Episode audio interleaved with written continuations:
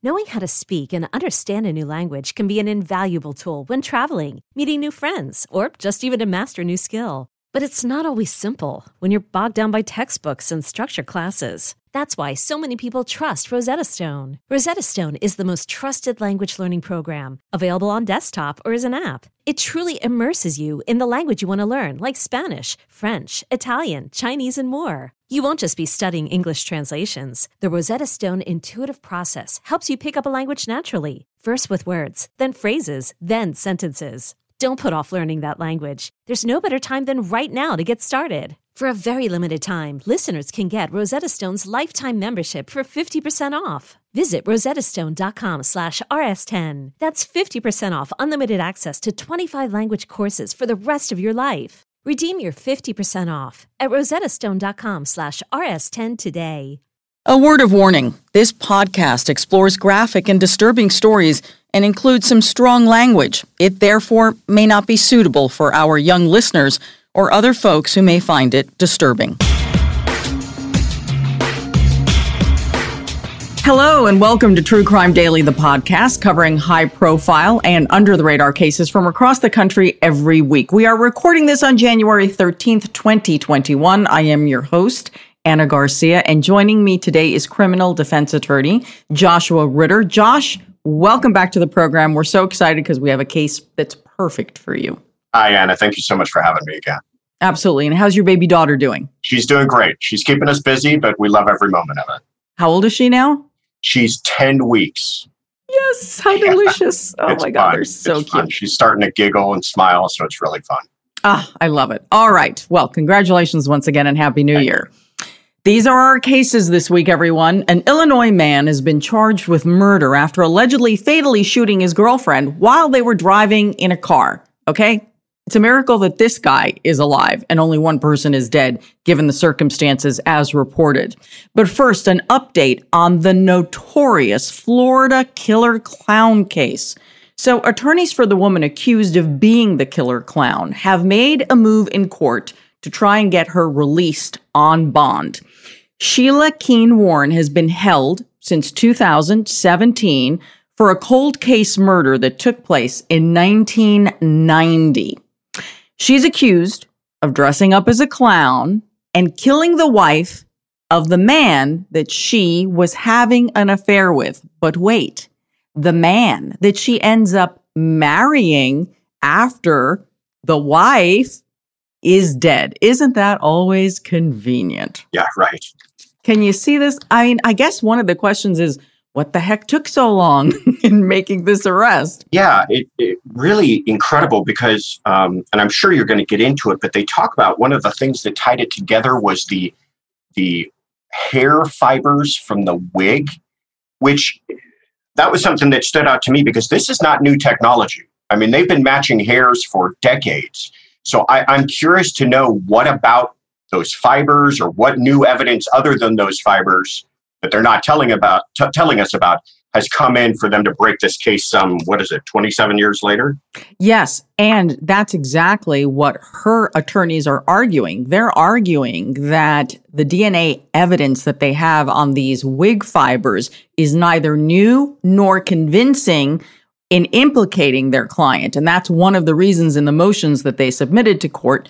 That's one of the reasons they want her out. They want her to get one of those ankle monitors and they want her to at least wait for trial, which keeps getting delayed for a million reasons, including a pandemic. So they want her to be able to wait for trial at her home. And this was part of the motion. And they're also pleading because of the pandemic, let's get her out of there.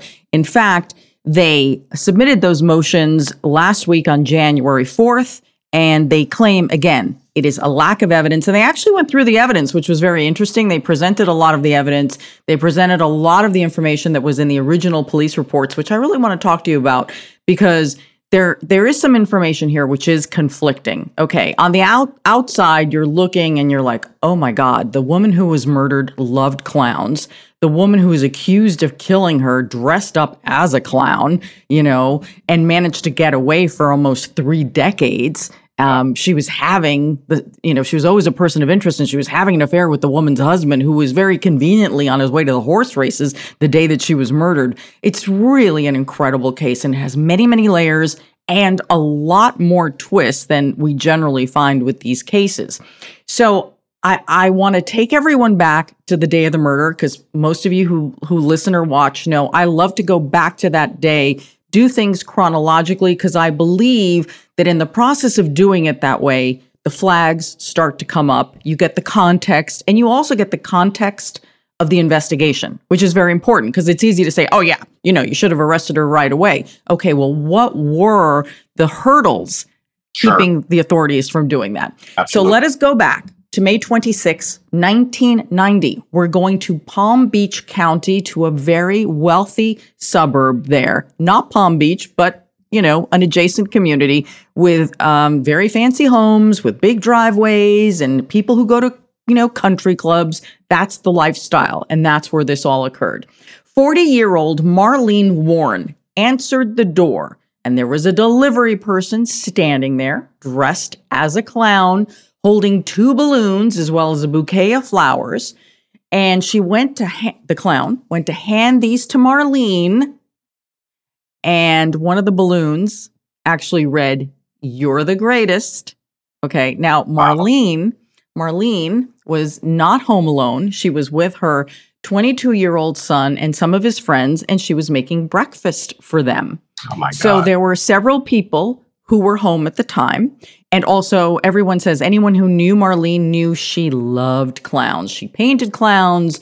Her mother had like a clown room with clown stuff everywhere. So it was something that really was personal to her, right? It's like giving someone a box of chocolates when you know they love a box of chocolates. right.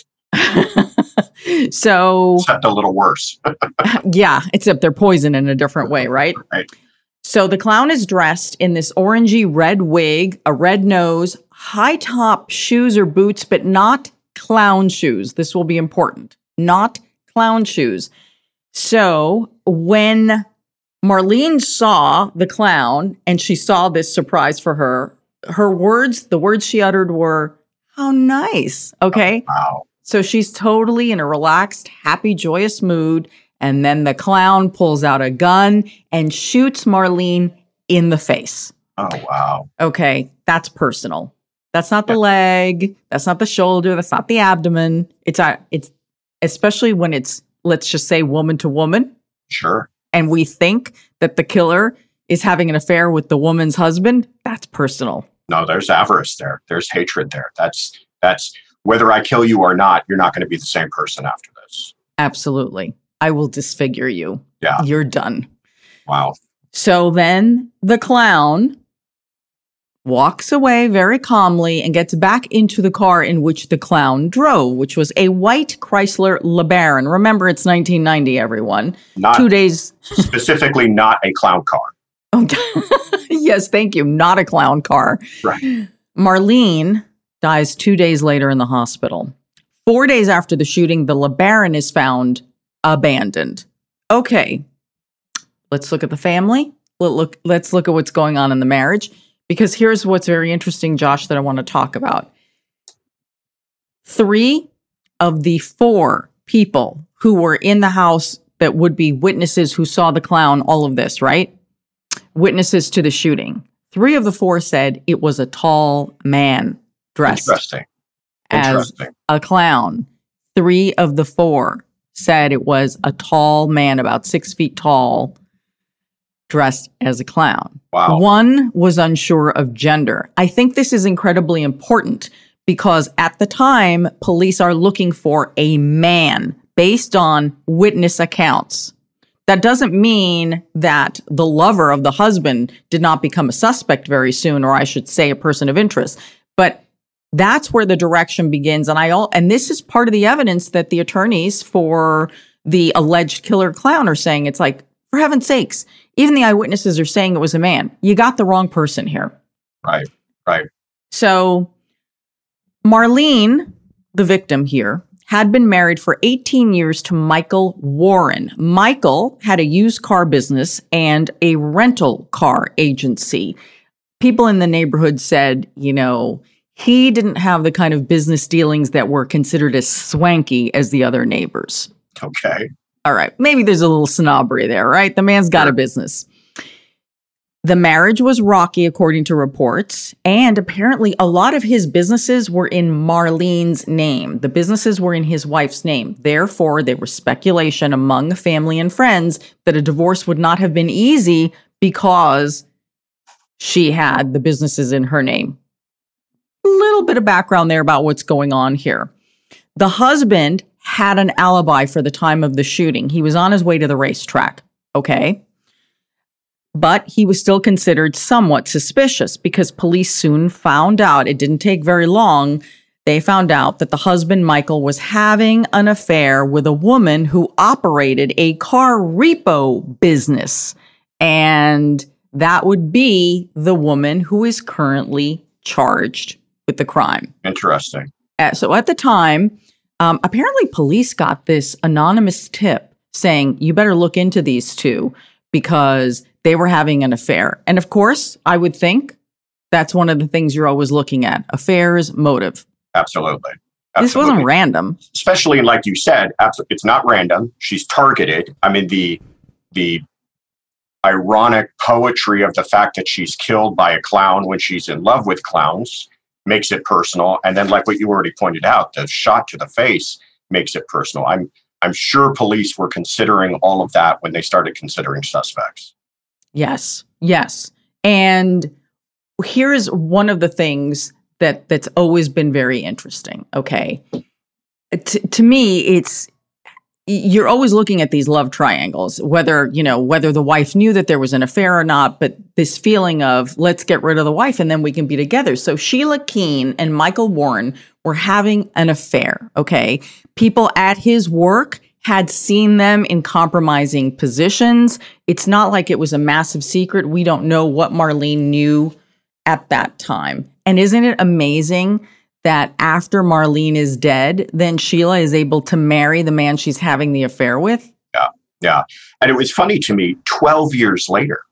So they, this was, this was, this plan stuck together, right? They, it wasn't like, uh, you know the the murder takes place and everybody gets cold feet but they stay together for 12 years the part i love is they owned a restaurant and operated the purple cow in tennessee you can only imagine the kind of rumors that would swirl around that restaurant when everybody knows that the the strange circumstances of his his wife's death and now he's married uh, to to the lover uh, you know some 12 years later well, there's a reason for the delay. It seems that Michael Warren um, had to spend a little time behind bars for some racketeering charges and some odometer tampering charges. and so when he came out of prison in 2002, she, Sheila, was still waiting for him. They got married in Las Vegas and then they moved south. They moved down south and they started this restaurant and apparently it is um, a former employee at the restaurant who supposedly told authorities that one night Sheila, you know, the new Mrs. Warren, the second Mrs. Warren, um, that she was in a drunken stupor and then talked about having dressed as a clown and having to get rid of the first wife. Wow. Okay. Whether that's true or not, we have no idea, but it certainly does fit the storytelling and the narrative of this case. Sure. Marlene's parents said that she had said to them, This is the woman who was murdered. Marlene, according to her parents, told them, she said, quote, if something happens to me, Michael did it. Wow. That there was forewarning. Wow. So I don't know what that means about what was going on in the marriage, but you know, I don't think that the parents made this up. And then let's not forget that her parents, Marlene's parents, the dead woman's parents, you know, they see their son in law, right? Their former son in law marry the woman he was having the affair with. And then decades later, that woman is then charged with their daughter's murder. You can imagine this is a very uncomfortable family situation. Yeah, just awful. And think about hearing those words from your daughter that if something happens to me, it's it's him that did it. So she must have known. I mean, things were far worse than just having difficulties in their marriage, she knew that he maybe was capable of something awful like this. And the fact that they have at least one son, the son who was there at the house, I cannot imagine how difficult this has been for him, how shocking, how tearing apart the the concept that the father is not charged here. Okay, the father is not charged here. But if indeed the new wife is guilty, if she is indeed found guilty, it's kind of hard to believe that he had no idea. Sure. sure. And isn't it convenient that they are now married to each other? Because what does that mean in a court? He's right. not going to testify, right? He can't right. be compelled. There's that privilege there that would protect him. So there you go. So they both have each other to cover. Well, she- and then it's also, I mean, just you know, add further kind of the the air of suspicion over him. You know, this convenience of him having the alibi, right? That he happened to be at the racetrack, where I'm sure there's plenty of witnesses to testify to the fact that he was nowhere near where this crime took place. And she had an alibi too, Sheila. Sheila said that she was very busy working in her repo business, whatever that means. So clearly, you know, it's possible that those were good alibis. You know what? It's possible. He, I want to get back to that clown again. So he was described, it, I'm going to call it it. The clown was described as being between six feet and six two. Sheila is approximately five seven. Okay. So she's a tallish woman. Sure. But that's a pretty decent chunk of no, difference. that is that is big. And you know, there's something about eyewitnesses too when they're um, witnessing something so shocking and awful. I mean, you you have to imagine that the trauma of seeing someone pull a gun and shoot your mother, your a loved one right there at the door that figure might take on a life of its own and maybe they thought oh this this had to have been a man or this person had to have been six foot tall or more because they're so kind of shocked and traumatized by what they saw took place that maybe their accuracy on the height is not entirely all there do you think that that's going to be damaging going to trial the fact that three of the four said it was a man and there is now a woman charged oh, I think the defense attorneys are going to exploit it as much as they absolutely possibly can, right? I mean, yeah. there is no there is no eyewitness of any person that you could put into a lineup, right? The, the you know the, it's a clown face. There's no one to identify. So of course they're going to. I'm sure that will be a large part of their case. Is that all signs pointed towards someone identified not to be similar to what their client looks like. Mm-hmm. Yeah, absolutely. So we have all of this confusion about the height and the gender of the clown at the time. And let's also remind everyone that when this initially happened, the entire area of Palm Beach, Palm Beach County is freaked out thinking that there is a killer clown out there who's just knocking on houses trying to kill people. So you can imagine there was that level of terror going on, even though it appeared to be personal. But what if it wasn't? What if you had a crazy killer clown out there? Right. What if this was just random? What a nightmare. Yes. So that it's important to give you the perspective of what's going on in the investigation at the time. So investigators start looking at where did the uh, balloons come from? Where did the flowers come from? Where did the clown costume come from? Right? You're gonna that, that's how they started piecing it together in yeah. the days after this. Two Publix supermarket employees told police that they remembered a woman purchasing the exact flower and balloon arrangement that was used in the murder. This particular store was about a mile away from Sheila's house. Well, okay. There are plenty of supermarkets, I'm sure, that are about a mile away from her house. I, I don't know how incriminating that is. Right. But when police showed the employees photos, including Sheila's photo, they couldn't positively ID her according to Sheila's attorneys. There's there's a little bit of controversy here, and honestly, I don't know who to believe. Right. You know, um, did the employee say, well, it could be her, but didn't positively say it was her? Was there enough wiggle room there where Sheila's attorneys are like, hey, unless you can compl- conclusively say that was her? Right. So there, so there's that. Again, something that you imagine those attorneys would exploit, but it's understandable. I mean, somebody purchasing flowers and balloons, I'm sure, is not a very remarkable event to these employees. I'm, I'm surprised that they remember the purchase of the balloons and flowers to begin with. So I'm not entirely shocked that they can't remember you know the specifics of the identity of the person who purchased them. They know it's a woman, that's clear, but they Mm-hmm. maybe the the actual ID of someone in a lineup is a little more difficult, which is not shocking.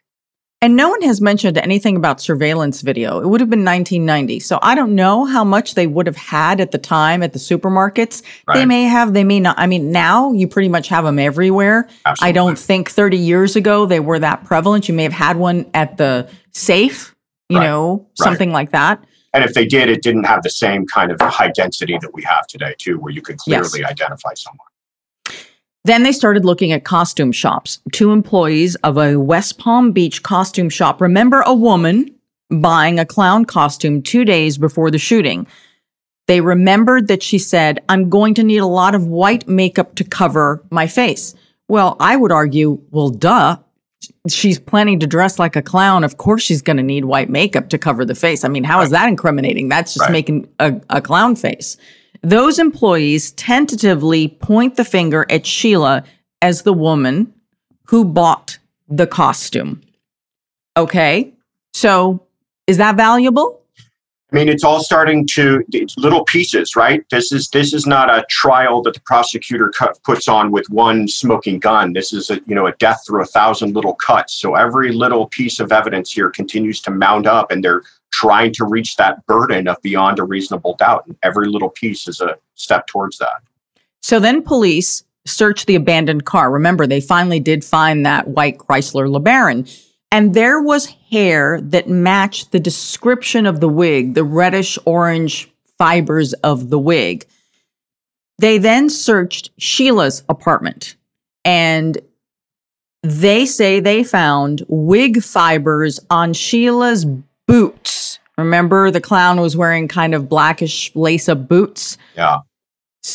the police at the time said that those fibers on Sheila's boots matched fibers of the wig that were found in the clown getaway car. Wow. Wow. But her attorneys say to this day that DNA evidence is not conclusive as far as, and these are not um, human hairs that we're talking about. We're Right. talking about fibers. And the question is, has technology changed in 30 years? I'm going to argue it has. It's got to have improved. So maybe at the time, 30 years ago, the fact that you found matching fibers is curious, but clearly the prosecutor at the time did not think that there was enough to charge. Right. So there are the witnesses at the two stores. There are the orange wig fibers found in Sheila's apartment, and they they are incriminating, but nonetheless not enough to charge Sheila. Here's interest. Here's something interesting. One of the employees who worked at the used car lot said that 45 days before the murder, Michael, Michael, the husband, the guy who owns the used car lot, drove with Sheila, repo lady, girlfriend, and they picked up a stolen white Chrysler LeBaron. Yeah. Yeah. And that he, the employee, was told to keep that a secret. But yet, none of this was enough to charge Sheila. Yeah, this is it's just funny because this is all information that you're telling us right now that they knew 27 years ago, right? Mm-hmm. This part of it, yes. Yeah, it's it's funny to me because I mean the case is obviously a, what we call like a circumstantial case, right? They're putting together a lot of times with these cold cases, it, it comes down to who else could have done it, right? And you start to piece it together and all the circumstances and pretty certain uh, things that sound like coincidence are just a little bit too convenient to be coincidence, and it all starts to add up. But again, it appears as though their case is exactly what it was 27 years ago that it is today. You point out that maybe technology advanced in the identification of those fibers. Maybe there's some sort of chemical analysis that they can, in fact, say it's absolutely the same fibers. I don't know, but it, it's. I, I'm I'm waiting to see if there's more evidence that we haven't heard about just yet. Um, but to me, it's it's remarkable that they would have made this decision some 27 years later. Well, apparently, there was a human hair that was found in the Chrysler LeBaron, and that was tested and ultimately determined to be Sheila's. Okay. That appears to be part of the new evidence. okay. So let's catch everybody up. 1990, All right. The murder occurs. These are the facts as we know them. Michael Warren goes to prison for racketeering and for odometer tampering. He marries the woman he's having the affair with, and they move to Tennessee, and life continues. 2014, okay? 2014, the sheriff's department reopens this cold case because they have received new grant money, which is going to make it possible for them to go back into the vault, grab the evidence, and retest some of it. Interesting. Or all of it. Okay. We don't have all of the details. Remember that prosecutors don't generally reveal everything. Right. But this is the part we do know. And let's not forget, in 30 years, approximately 30 years, 27 years, DNA technology has changed significantly. Absolutely. So they take the results of their new findings, which includes this hair from the Chrysler LeBaron that matches Sheila's. Now, that's the first time you have something that I would say is true, true DNA evidence. I think the wig fibers are very good, but I think a human hair fiber that is without question Sheila's is stronger and then you mount the other ev- evidence and then you have a better case i think. Absolutely. And you talk about the advancement in dna it's incredible. I mean if you remember some of the earlier cases where dna was used the oj simpson case being one of them they used to identify it in the terms of one in so many millions of people that one yes. out of so many millions of people would be expected to have the same dna and you could look at a county like Los Angeles, which has several million people, and you could say, well, there's dozens of people whose DNA might match this. Nowadays, the way that we would explain it in court is that this DNA would not be expected to be duplicated in how many duplications of the population of the entire earth. So we would say, oh, you would expect to see 28 duplications of the entire population of Earth before you would ever expect to see similar DNA to this DNA. That's how advanced it is now, so that you can positively say, you can have an expert say, that is this person's DNA.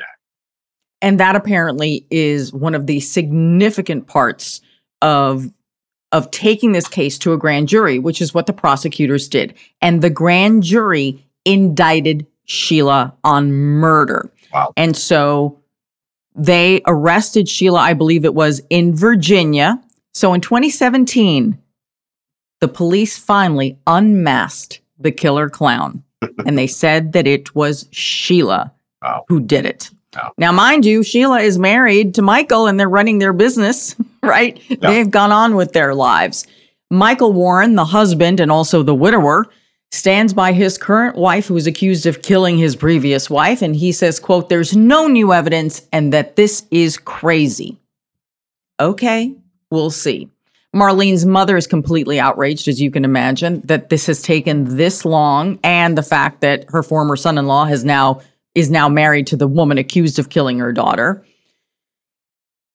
Now what's unclear, I, I don't know whether this came out at the time. They may have known it at the time, but I don't know if it was made public at the time. As part of court records, we now know that Michael Warren, the husband, was the beneficiary of a life insurance policy on his wife, which was actually paid one year after her murder, but it was for $53,000. I'm not saying that's chump change, right. but we're so used to hearing people being murdered for hundreds of thousands, millions of dollars in insurance policy. Right. In, in insurance policies. Yeah, I thought the thought the same thing. It's it's it's nothing to seize, sneeze at, but nothing to murder someone. else. Although people do get murdered for far less than that. Right. What is interesting in this revelation of the insurance money is that the prosecutors have released this following information that an attorney named Christopher DeSantis told investigators that Michael Warren, that's the husband, asked him, quote, ask me what are the ramifications? What would they be if a husband killed his wife on her estate? Okay. I'm not sure exactly what that means. I mean, I get most of it. Then the lawyer said that if the husband had a friend who who did it and they couldn't be tied to the husband, right? That he could get away with it. Sounds to me like the lawyer is giving some legal advice on how yeah. to get away with murder. Yeah. The lawyer told investigators, I find this interesting. Would you generally think that an attorney would ever share this information? He's not compelled, right? Yeah. Is so this would when we, when I got to this part of it, my notes say, "What kind of lawyer?" Question mark. Um, this was fa- strange to me. So I, it was unclear to me if Mr. DeSantis is Michael's lawyer or just a lawyer he knew of. But still, you, you have these concerns about attorney-client privilege, right? That you you would expect that any questions, no matter how bizarre they are, that you ask of your attorney is going to stay in that that vault of attorney-client privilege. Now, there are some exceptions, and maybe there was no uh, relationship between the two of them as attorney client, and that's why the investigators were able to get a hold of this. But the other part of this is what you identified is who, what, not to throw attorneys under the bus here, but who is advising people on how to get away with murder or how to commit a crime? Or, I mean, this is just, you know, I have clients come into my office all the time, and whenever things even get close to that, I tell them, listen, my, I, I'm, a, I'm here to tell you how to follow the law. I can't tell you how to break the law and get away with it. So this was very curious to me, something that I'm I'm going to be watching closely to see what the, what comes of that. And the other thing that apparently this lawyer told investigators, he said that he told Michael Warren that if someone, this is the part that gets me, yeah, that if someone wore a clown suit, they would get off because no one would be able to identify the features of the person committing the crime. If this if this attorney really did tell Michael Warren that, why has Michael Warren not been charged? Right. Little, little too specific too, isn't it? Little, little yes. right on the head that he would say a clown suit is bizarre yes. to me. Yeah, this, that's like the last thing I would think of. I would think that a clown suit would draw so much attention. Like, exactly. how in the world would I get away and exactly. change? Find find the person in the clown suit driving down the road in a LeBaron. Yeah, it's very bizarre, very curious. I'm I'm I, I, I hope to find out more about all of that. One of the things that I wonder about this case is it's possible it is she is charged sheila is charged with the murder it is possible that she conspired to kill the wife marlene it's possible that michael who is not charged in this at all want to make that clear not charged could have been part of it based on what this attorney's saying isn't it possible that there is another person who might actually be a man and be six foot tall who actually may have truly committed the murder? Isn't that possible? I, I think it is. I think that's an argument her attorneys are going to try to make. Um, I, I, I, the, the part that's going to be difficult for them to get around is the whole tying her to the LeBaron with the with the fibers, with the hair, everything else. Maybe maybe this all comes down to uh, you know she knew all about this murder plot but wasn't involved in it, and the husband hired somebody and she knew the circumstances and was in the car but had nothing to do with it. I don't know. I mean, another thing you point out is that those boots uh, are strange, right? It's not clown shoes. Obviously, it, it played a role in that person being able to get away from the shooting quickly. But I'm wondering too, what were the how how tall were the heels on those boots? Might have that added to her height, which would cause the confusion to the eyewitnesses identifying her as being taller than she is. Right. There's a lot that we do not know. We want to tell everyone that we reached out to Sheila's three attorneys who filed this motion, and we invited them on the program to discuss all the evidence which they claim does not exist or they believe is faulty, because obviously this case is insane and we want to know more. They declined our offer. But nonetheless, maybe in the future they will come on. We because Lord knows I had a lot of questions yeah. for them. oh, yeah. now, there's been another twist to this case, and to me, this may be the most fascinating twist of all. I am obsessed with this part of it, Josh. So, prosecutors and investigators will not talk about this at all, this part of it. They will not talk about it at all. But this was reported by WPTV News in Florida. I have to give them credit. They did all of the reporting on this, and it's fascinating. According to the TV station, in 1996, a dying auto mechanic who worked for Michael Warren shared a secret on his deathbed about Michael. He said that Michael Warren participated in odometer tampering. Okay, we know that. He's reportedly gone to prison for that. This man, the mechanic, told his son that there was a second getaway car, that it wasn't just the LeBaron. There was the LeBaron and then another car after that as part of this setup to kill Marlene. Wow. The man, now this is all being retold by the son. So the mechanic's son, so the mechanic has passed away now. Right. His adult son is telling this to the television reporters in Florida at this television station. Here's the other thing he says. This this is the gem. He says that that car, the second getaway car, was pushed into a Florida canal along with the murder weapon. The gun was tossed over, and that he believes in the trunk of that car will be the clown suit. Wow. Wow. Now, ordinarily you'd say, okay, well, that's a tale. That's that's quite a story. Hold on a second. The television station is reporting, WPTV, that a car has been impounded in connection with this murder case. The warrant is sealed, and prosecutors and investigators will say nothing. Zip. They're zipping it. Not a word. It could be nothing, right? It could be nothing. It could be a car that they pulled out of the canal. It could be a car that they are absolutely following the lead on because what if what this man is saying is true? But for me, the fact that it's sealed yeah. What a clip. and no one's talking about it. Yeah. Interesting. Oh, I, I, that could be explosive, right? Wow. yep. You Yep. imagine that? They find the, the the the murder weapon in the clown suit in the back of that thing. That blows this whole thing wide open. Incredible. Yep, it does. It does. However, one would think if they had found that already, I don't know. What's not clear is the timeline. Like, because everything is sealed, when was this car pulled out? Where is this car? What condition? Maybe the car wasn't pulled out of the water, right? We're, we don't know the facts of what's going on with this second car in which there is a search warrant that we know something has been impounded. We know there's something that they're looking at. Yeah. And who knows? I mean, maybe they're running um, DNA tests. Yeah. Yeah. Which would explain why they would want it under seal, right? They want to kind of get all their ducks in a row before they come out with this explosive new bit of evidence.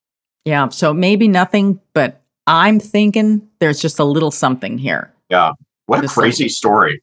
All these people who have all these bits of information that keep on adding to the overall narrative of this thing. It's pretty incredible. It's amazing that Marlene's parents are still alive. And they said, along with some family members, that when Marlene was killed, that Michael, her husband, didn't appear to be too distraught about it. Well, I mean, there are a few answers to that. I think it's possible that if their marriage was rocky and he didn't really like her, maybe he hated her. Who knows? Who knows? Right? That that's always a possibility. That doesn't mean that he killed her. I am just fascinated by all of the creepy things that have happened between these two main characters in this case Yeah. the husband, the new wife, who is now the accused killer. Yeah. Wrap a bow on that one, tie it up, toss it to the jury. Also, just to imagine that, you know, 27 years goes by, you can imagine uh, that Sheila thought to herself, "This is this is behind me. This is in my rearview mirror. Uh, you know, I'm I'm I've moved on. I'm running the Purple Cow in Tennessee. Everything's fine. Nobody's coming for me. There's no real new evidence that's coming forward. And then, you know, what was it? A grant of money, and somebody dusts off an, a cold case, and all of a sudden the world is turned upside down. Yeah, it's a fascinating story. It really is. We are definitely going to monitor this if by any chance we're fortunate enough to get the defense attorneys on or the pro I doubt that the prosecutor would come on. It's it's a you know, it's a pending case, so Right. most of the time they don't talk about it. But we just thought, why not? Sure. We really want to keep an eye on this one. We don't know when it's actually going to go to trial. And one of the other issues, Josh, is that they're trying to figure out how they're going to get some of the key witnesses in. Can they testify via Zoom? Do they have to fly in? They don't want to fly to Florida, you know. And of course, the the defense is going to make it extremely difficult and say, no, we don't want them to testify on Zoom. Make them come in here like everybody else. Right. And those are the things that are slowing down this trial. And that's, Yeah. you know, they're going to keep slowing it down. So Yeah. that is the case that we will keep an eye on for sure. Fascinating. Yeah, please do. Our next case is out of Illinois, where a man has been charged with murder after shooting his girlfriend in the back of the head. Now, he admitted to the murder during a phone call with his son. This is what the police are saying. It happened on New Year's Day, January 1st, 2021. 50 year old John Bresman allegedly shot 54 year old Christina Schuge. Forgive me if I'm not pronouncing that name correctly. Now, she was shot multiple times while the two were in his car and they were driving on an exit ramp to Interstate 90. First of all, driving and shooting yeah. in the car at the same time is never advisable. It, it, what is unclear to me is what who was at the wheel and how this actually, you know, the fact that they were on the exit ramp. They're saying police are saying he was actually driving when this happened, but if she was shot in the back of the head, I don't know. I'm, ho- I'm hoping he was driving because Otherwise, there's nobody driving the car after she's dead. Sure. I mean, yeah. And it was his car. So presumably he was driving. It's just that some of the facts in this are not clear enough to me. Yeah. Even if he is driving, which presumably he is, and it's his car, it's still like driving and shooting and the back of her head and you're. And the other people on the highway, and who knows what happens. No, incredibly dangerous situation. Very, very dangerous. This this whole situation, like it, it does. I, I know we we use the term because it's a legal term, the heat of passion. Clearly, this was an argument and it exploded in real time while moving. It is a miracle that no one else was yeah. injured or killed yeah. if this all happened the way we believe it did. So, John Bresman called 911 to report that he shot Christina. Okay, so he appears to be admitting it immediately. Police say they arrested him on the scene without incident. Christina was pronounced dead 15 minutes after police got there. Assistant Cook County State's Attorney Margaret Johnson said that during a bond hearing that Bresman claimed that he had killed Christina in self-defense. This is his story. Yeah, um, going to be. how do you do that to the back of the head? Yeah. So super quick here on self defense. Self defense is a reasonableness standard, right? You have to, one, reasonably believe that your life was in imminent danger of either being killed or, or seriously injured, uh, reasonably believe that the immediate use of deadly force was necessary, and use no more force than was reasonably necessary. I don't know how you get past all of those hurdles when somebody's got multiple gunshot wounds in the back of their head while you're in a vehicle he doesn't appear to be armed from what I've read. You're going to get into more of this, but there does not appear to be any kind of. What do you mean he wasn't armed? He shot her. Well, I mean, I mean, she doesn't appear to be armed. Sorry. Oh, oh, sorry. sorry. Uh, thank you for catching that. She doesn't appear to be armed. What you know? What great bodily threat is he experiencing that would ex- that he would be reasonable to pull a gun on her? And you're going to get into more of this, but you know, there's no signs of injury on his body, nothing to support this case. So that's a that's going to be a very difficult argument for him and his attorneys to make. I think you're right on that one because that's a key point. He did not appear to have been injured as if she were pummeling him while he was driving or anything like that. He told his son in this telephone conversation that apparently he called the son before he called police, which of course didn't give Christina any extra precious moments that she would have needed to perhaps save her life, though no doubt gunshots to the to the brain are going to be, you know, obviously fatal, uh, likely fatal. He told his son that she attacked him while he was driving. Now, it is possible that she did and he wasn't injured, right? That she could have gone berserk on him. Sure. That's possible, right? He's Screaming, fists, whatever, and, and didn't the wheel, trying to yeah. take them both off the road. Sure. That's possible. That's that's all possible. And he may not have sustained injuries that we may see as a result of what he says happened. He later admitted to police that he did kill Christina while he was on the exit ramp.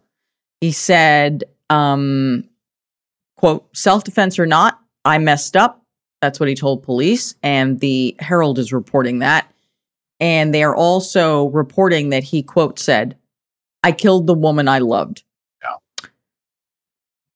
There is evidence that was found by investigators that is painting a slightly different picture, and that shows that maybe John was not acting in self defense. And here is that evidence. As you mentioned, no marks or bruises were found on his body. Doesn't mean that she didn't go berserk in the car. And this, I think, really is the most damaging part of the whole story. So there were messages from his cell phone that showed the couple had been arguing for some time. And the argument was pretty simple. In, in an email dated December 28th, John was really mad at Christina because she had made New Year's plans for New Year's Eve without him. And that's really what was at the heart of this. Yeah. So apparently he wrote in one of the messages, quote, maybe I'm just a jealous fool that loves you very much. The two had been dating for two years. So clearly not not a good sign if on New Year's Eve and you've been dating for two years together and you don't want to be with your significant other. However, let us not forget that there is a pandemic. So there could have been, I'm just going to toss that out there. Maybe there was something else going on why they couldn't be together. And they, I, you know, okay, I get it. You're like, oh, this is likely not it. But nonetheless. No, I get it. The problem gonna, is, you know, what's he doing with a gun in the first place, right? Driving yeah. around on New Year's Day and you've got a gun in the car when you're picking up your girlfriend that's that's going to be problematic. Mm-hmm. He has been charged with first degree murder and he has been ordered to be held without bail in the legendary Cook County Jail. Yeah. It is time for our comment section. These are the crime stories which you all are talking about. A Florida teacher has been charged with child abuse for allegedly spraying students with disinfectant, like using like a can of Lysol disinfectant. A Largo high school teacher has been arrested after being accused of abusing four students in her classroom. According to the Largo Police Department, Christina Resitar, 51 years old, said that four students refused to wear their masks properly in class. She then allegedly sprayed the children with this aerosol disinfectant into the path of their faces and their bodies. Okay, context is everything. It is not okay to spray another human being like this. Yes. It is not okay to spray a child. It is even more so not okay to spray a special needs child no. who clearly may not grasp right.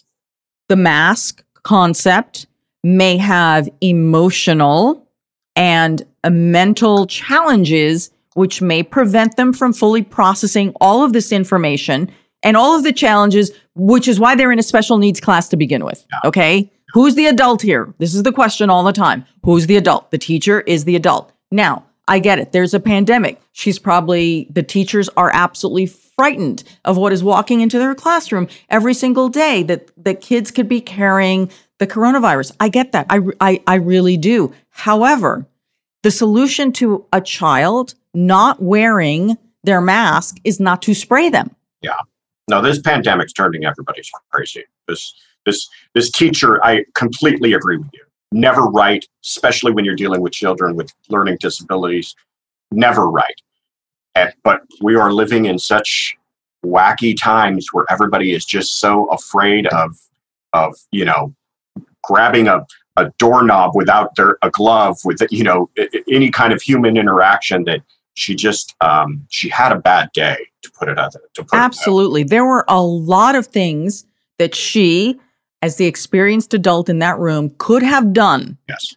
A lot of things that she could have done other than take a chemical and spray it in someone's face. Right. Which could okay? cause them injury sure. Absolutely. Right? yeah. absolutely.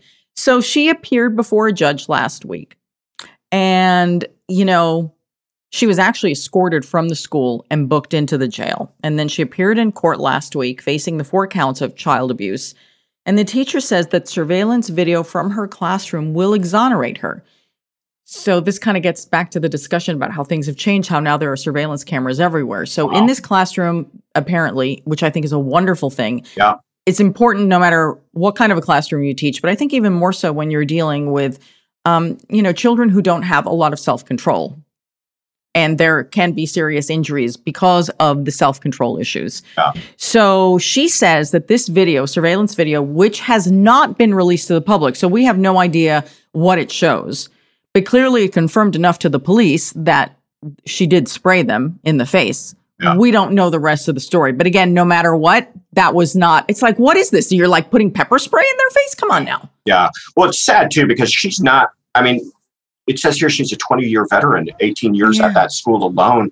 This is, you know, I'm sure she's confronted all sorts of difficult uh, situations as a teacher. She's obviously trusted enough to be dealing with these stu- students who have disabilities and extra challenges, and she's trusted to handle that. I, I, I feel I feel bad for her. I, I agree with you. There's no excuse. It would be interesting to see what that video shows. I agree. I think the video will help to finish telling this story. In the meantime, she was released without bond because the judge said she has no criminal history. Additionally, as far as we know, she's still employed by the school district. So we don't know at what point things change depending on what happens criminally because she is charged with a criminal offense of child abuse. Yeah. So our comments are Katrina S. writes, they need to fire her and revoke her teaching license. She should never be allowed to teach special education again. I am glad they had cameras in the classroom. I so agree with you. Absolutely. Linda R. writes, anyone crazy enough to behave like this should stay at home. And you know, she probably was. It clearly she wasn't thinking straight. Yeah. But yeah. the point is she's the adult That's with the true. with the tools, the tools to rein in her own self-control. That's what around that. And then Sierra J writes, "Good old Florida never disappoints." We have we do have some interesting cases from Florida. It is a theme. Okay, our next one. Most of you probably already know about this case. Police arrest the woman who has been dubbed on social media as the Soho Karen.